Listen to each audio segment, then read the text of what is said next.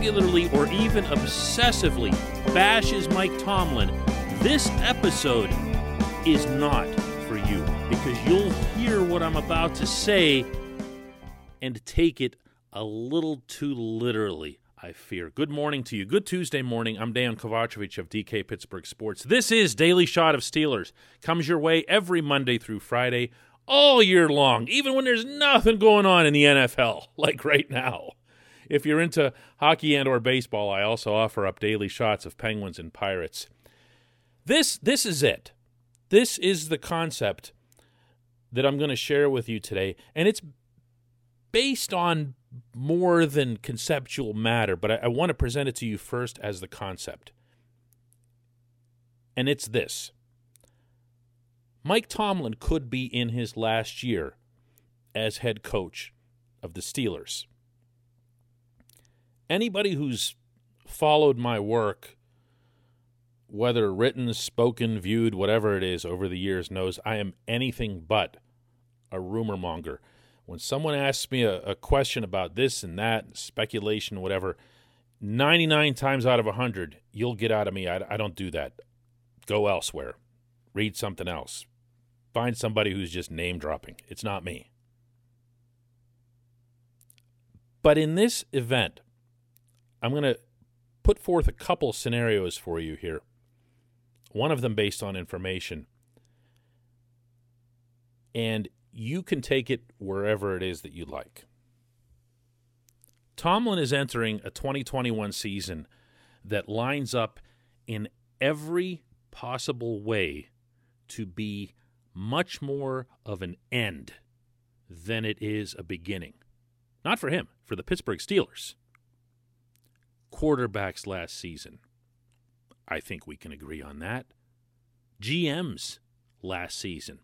I'll bet we can agree on that too. Kevin Colbert keeps signing these one year deals, and everybody, including Art Rooney himself, keeps dropping these hints that this is going to be it for Kev. This is going to be it for Kev. And then there's the head coach who's been around for a while now. You know, maybe we in Pittsburgh still think of Tomlin as younger because that's how he came along. You know, he had all that, oh, still does, that fire and energy and everything else. And he doesn't behave like an old dude. The fact is, though, he's been around for a while. And when you're talking about high stress jobs, I would put NFL head coach somewhere in your top five, like right up there with like President of the United States and, and other things like that. Stress, I'm talking about, not importance, stress level. It's a demanding job all year, not just the three hours every Sunday that you see them, all year, morning, noon, and night. And I could see why, after you've, you know, achieved quite a bit and you've been with the same group of people for a really long time, the last thing you want is to feel like you're starting over unless you have that same same drive that you did the day you showed up in the NFL. And a man of Tomlin's personality and passion and awareness is going to know whether or not he still feels that. None of us can answer that. None of us can know that. But he will.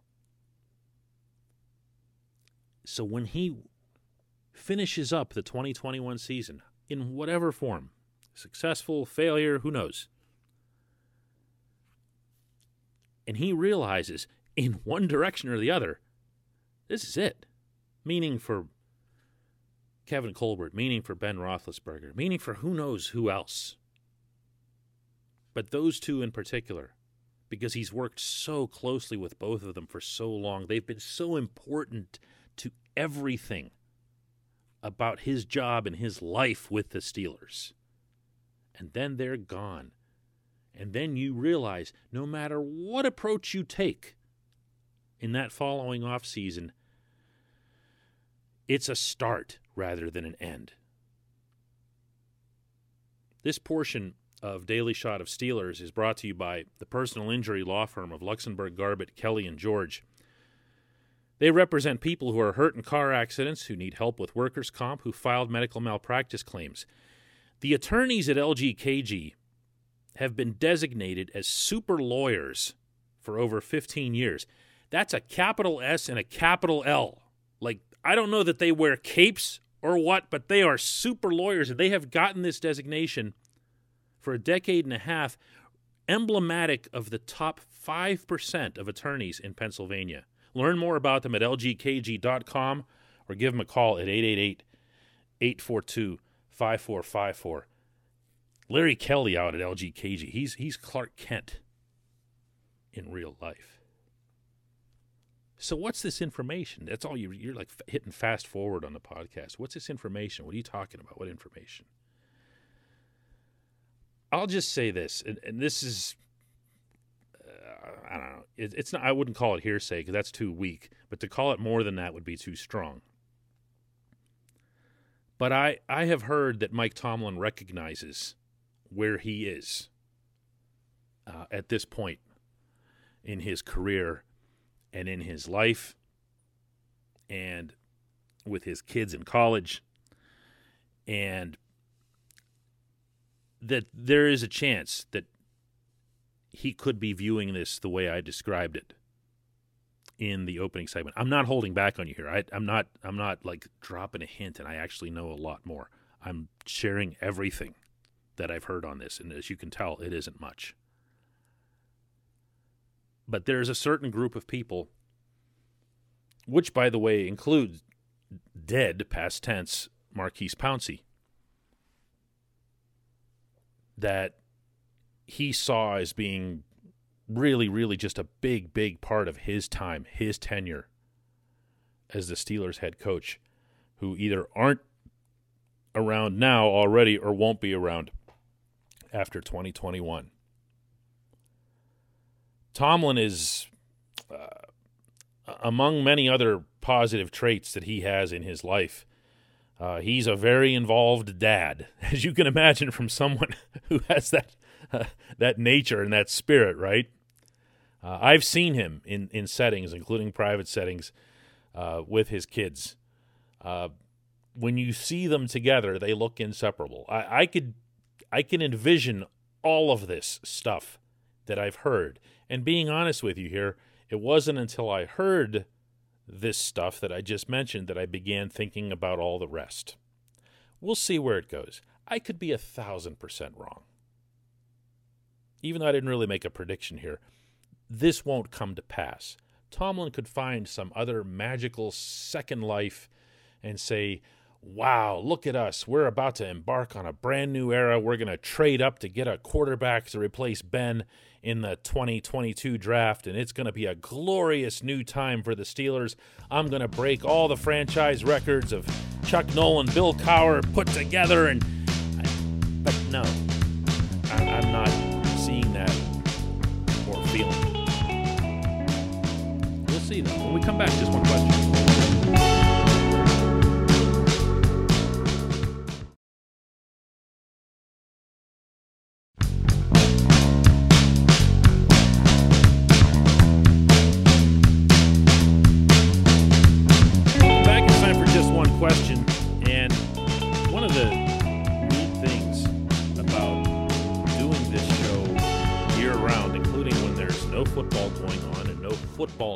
News even going on is that you get different types of questions. It's not always just uh, are they going to take a running back or not, uh, or what's this JuJu thing or whatever. This one comes from Randy, and he says, DK, I went back to your podcast last week about the NFL and global expansion to see if this was addressed, but do you think the NFL should or would ever merge with or buy out the CFL. Climate issues and knowledgeable fan bases seem to favor moving north versus Europe. Also, regional travel would seem an advantage to existing divisions. Uh, in the event that anybody doesn't know, CFL is the Canadian Football League. that has its own rich and deep history that goes back a century. That's the, the Grey Cup is treated in Canada not quite like the Stanley Cup in hockey, but it's a really, really, really big deal. Uh, when the Winnipeg Blue Bombers won it uh, last in the last season that the CFL actually played, uh, it was the first time for that franchise, and the people of Manitoba treated it again not quite like the Jets winning the Stanley Cup, but it was a, a monstrous event, uh, and it is wherever it happens in Canada. Uh, they've fluctuated between seven and eight franchises for a few years. And in the last handful of years, they've had a push across Canada to build new stadiums for these teams. The one in Winnipeg is just gorgeous over on the east side of the city. Uh, the one that was built in Saskatoon uh, for the Saskatchewan Roughriders is even prettier. Uh, it's uh, it's hard to describe It's like the prettiest football stadium you'll ever see. So they take their CFL very seriously. They don't consider it to be a minor league. They're very proud of it. But, but, if it sounds like I've been building toward a but here, there's a massive one. They are in huge financial trouble to the point where people are debating whether or not the CFL can even continue to exist, and to the extreme that CFL leaders met recently with officials from the XFL to study if there might be some kind of merger or uh, sharing agreement or something like that between those two operations. Now, that I don't understand at all. I mean, that's just a, to, uh, to me, that's just an act of fiscal desperation on the CFL's part if you're the NFL, let's say you were to do something like this or entertain something like this, there's all kinds of hangups to it. The NFL has always left the CFL alone. And the best evidence of that is that they've never touched Toronto, one of the biggest cities in all of North America, which could support an NFL team 10 times over. They've never touched Toronto. Montreal, also a pretty good football town with the Alouettes and in the uh, older days when they had the World League up there, big, big crowds. They've never touched these cities. BC Lions in Vancouver, big deal. Would also make for a great rivalry with the Seattle Seahawks. They never touched it because the NFL has always viewed the CFL as kind of off limits, maybe in an old school kind of way. So if you did this, and then on top of that, the Canadian government and private enterprise and everybody that participated in putting together all these fabulous new stadiums that I just described to you in Winnipeg, Saskatoon, Ottawa, what would happen to them? And can the NFL handle being 38 or 39 franchises deep? Or do you just move the Jaguars to all of those cities? That's my solution for everything. No, but but seriously, I, I I think this is a fun subject to entertain. And I, I'd love to see the CFL find a way to thrive, but there's so many roadblocks to it. For it, there's a difference in rules, but it's a historical difference in rules, and it's significant. And there's no question that you'd have to force the NFL rules onto the Canadian game instead of the other way around, and that would build resentment for the 30 million people up there, a lot of whom love not just football, but love Canadian football there'd be an even bigger resentment when it comes to what impact you'd have on Canadian football at all levels because the CFL is not a minor league of the NFL. It has nationality requirements. They're only allowed to take X number of American players on each roster because you know what would happen otherwise? Those rosters would be 100% American, maybe 98% American. So they would lose that component to their game. And then what happens when a Chase Claypool is growing up 20 minutes to the east of Vancouver?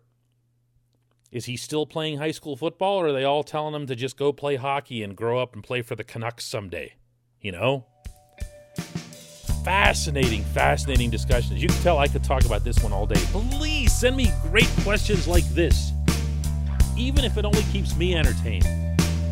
We'll do this again tomorrow.